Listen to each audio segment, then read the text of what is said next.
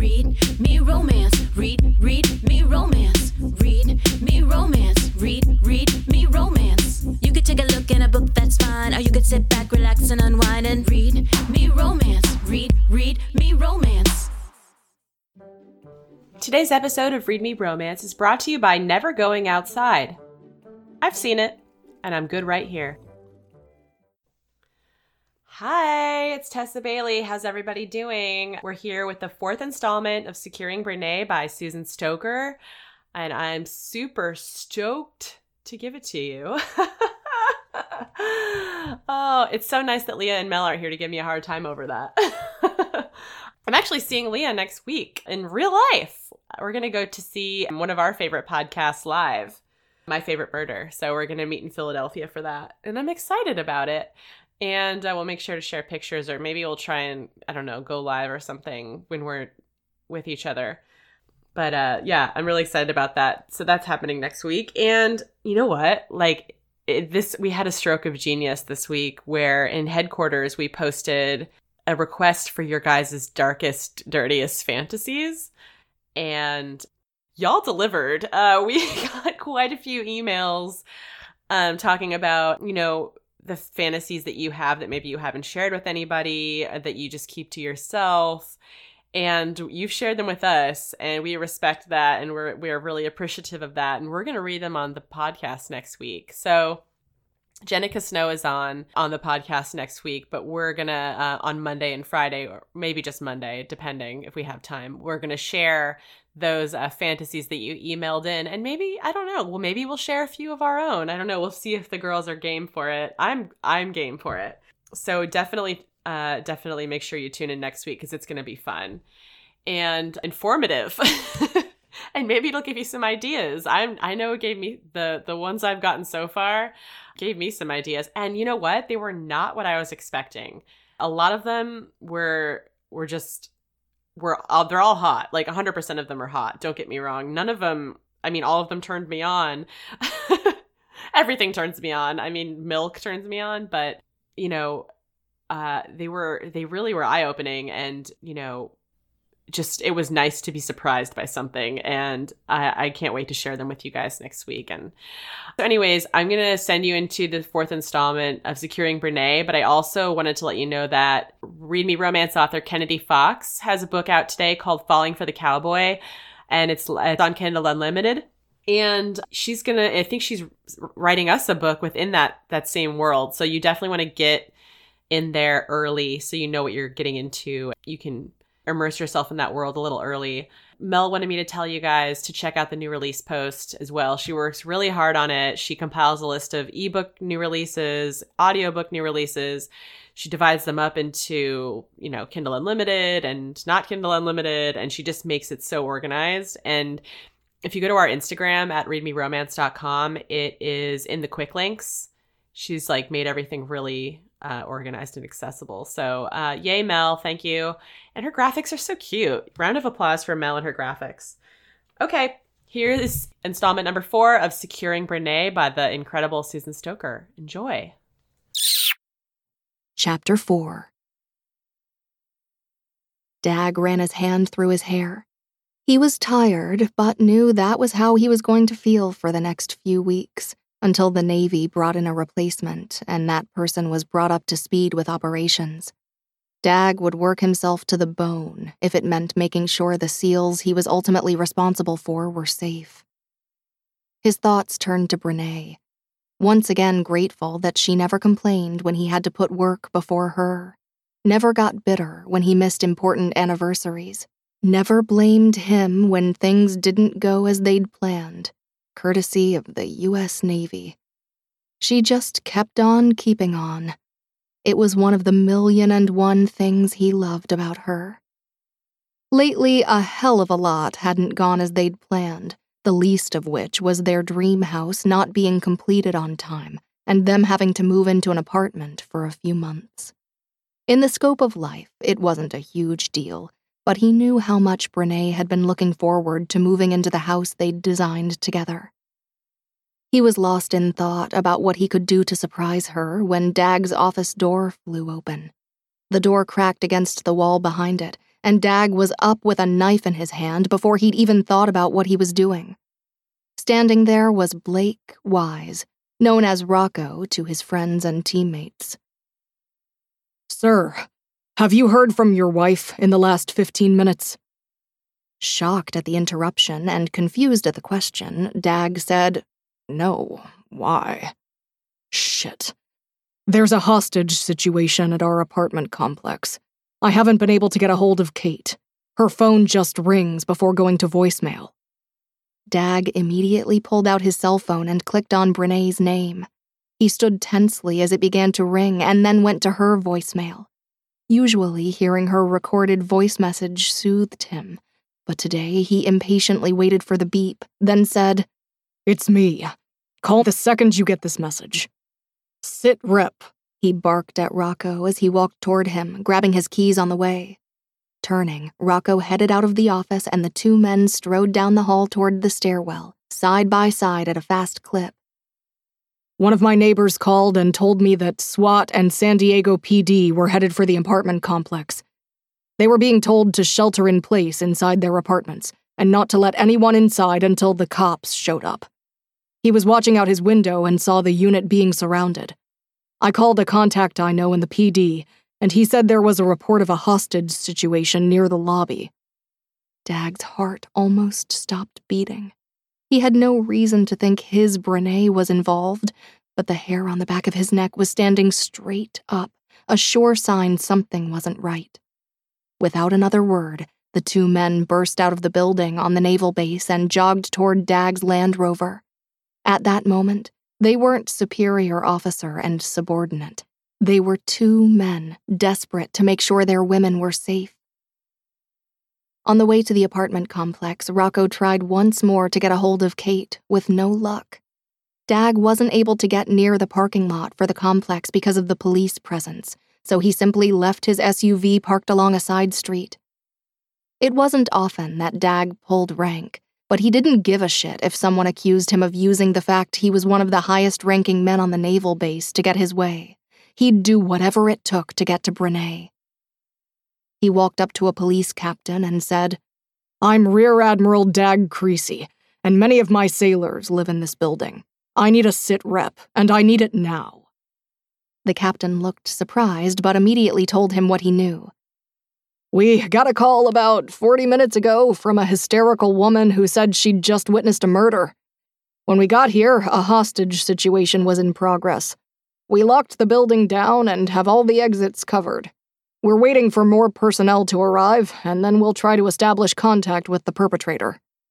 Dag looked toward the entrance to the apartment complex, and his legs almost buckled when he saw the outline of a body lying near the front doors. Who's the victim? he asked. We aren't sure. Looks to be a male in his mid 20s, though. Ashamed at the relief that coursed through his body, the man was someone's brother, son, or father. Dag nodded. He looked over at Rocco and saw the SEAL's entire concentration was directed on the front doors. Do you know who the hostages are yet? Dag asked. Not their names, but there's two of them women. One older, one younger. The perp is a woman in her mid 20s, and initial information states that she's most likely on something. Sir, Rocco said urgently next to him. Dag held up his hand, stopping the SEAL from saying anything. He needed as much information as he could get from the police captain before deciding on his next move. Where are they? Apparently inside the mailroom, just off the lobby. Dag's mind spun. He had no doubt now that his Brenae was inside that room. She always went down to check the mail around the same time every morning. She was a creature of habit, no matter how many times he'd warned her to change up her schedule for safety's sake. Here's the deal, he told the captain. I'm 85% sure one of the hostages is my wife. I know this is your scene and your responsibility, but with all due respect, that's my woman in there. And mine. Rocco said in a low, deadly tone. We need in on this op, Dag said. I've got 15 years of SEAL experience under my belt, And Rocco here is currently a SEAL himself. Let us help you. Too much time has passed as it is. Use our expertise to end this sooner rather than later. The captain eyed Dag critically for a long moment. How good are you at negotiations? I'm the best, Dag said, and he wasn't bragging. Go see the sergeant over there and put on vests before you go near that building, the captain said. When Dag and Rocco turned to head toward where he'd pointed, the captain said, This isn't Iraq. The American public doesn't like hearing about public executions. Dag nodded. He got it. The police were fighting an uphill battle in the court of public opinion, and the last thing the city of Riverton, or the U.S. Navy for that matter, needed was to kill a young woman, even if she was a murderer and threatening the person he loved most in this world. Within minutes, Dag and Rocco had donned black bulletproof vests with the words SWAT on the back over their naval battle dress uniform. Dag was very aware of the knife in the sheath at the small of his back and assumed Rocco was similarly armed. They had no guns, but didn't need any. Their skills as SEALs would be a hell of a lot more effective. Besides, shooting a weapon inside the small mailroom meant possibly hitting Brenae or Caite. How are we going to play this? Rocco asked as they strode toward the doors of the lobby. Any fucking way we have to, Dag told him grimly. Brenae stared at the woman pacing back and forth in front of her. It was obvious the woman was under the influence of something, and she didn't think it was alcohol. Her movements were erratic, and she hadn't stopped mumbling to herself since her original threat toward Caite. Luckily, something in the lobby had distracted her before she'd tried to do anything about the alleged flirting she'd thought Caite had done with her now deceased boyfriend. Then it was as if she'd forgotten all about them. She'd started mumbling under her breath and pacing, seemingly oblivious to her boyfriend lying dead on the floor near the lobby doors. Brenae had forced Caite into the corner of the small room, then positioned herself in front of the younger woman. She'd put her finger to her lips, indicating that Caite shouldn't say a word, and after she nodded, they both waited tensely to see what would happen next. Wishing she had her phone to let Dag know what was happening, Brenae didn't take her eyes from the distraught woman pacing back and forth. They'd all heard the sirens and knew the building was most likely surrounded. Brenae was thankful now that the door to the small room didn't lock. It would make it easier for the police to get inside. Brenae had the thought that maybe she should try to get to know their captor, learn her name, find out what the fight with her dead boyfriend was about. But the longer the standoff went on, the crazier the woman acted, hitting herself in the head now and then, running the bloody knife over her forearm, and looking up at the ceiling as if something was written there. Brenae figured it was better to wait silently and hope the woman forgot they were there at all. A motion at the door caught her attention, and Brenae sucked in a breath when she saw Dag standing there. He had on a black vest that she'd never seen before and was holding his hands up, letting the woman pacing know he wasn't armed. Get back! the woman screamed, pointing the knife at the door. We just want to talk, Dag said. No, no talking! She didn't even let him say another word. She spun and reached over and grabbed Brenae's arm, hauling her up in front of her. In seconds, the bloody knife was at her throat. Brenae managed not to scream as she kept her eyes locked on her husband's. The tip of the knife pressed into her skin, and she did her best not to think about communicable diseases or the fact that she could die feet from her husband.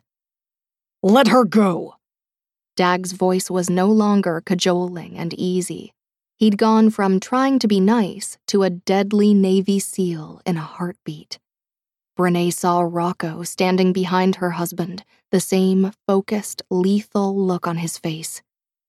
Crazily, seeing them there, knowing they'd do whatever it took to make sure she got out of this alive, made her relax. Dag had never let her down.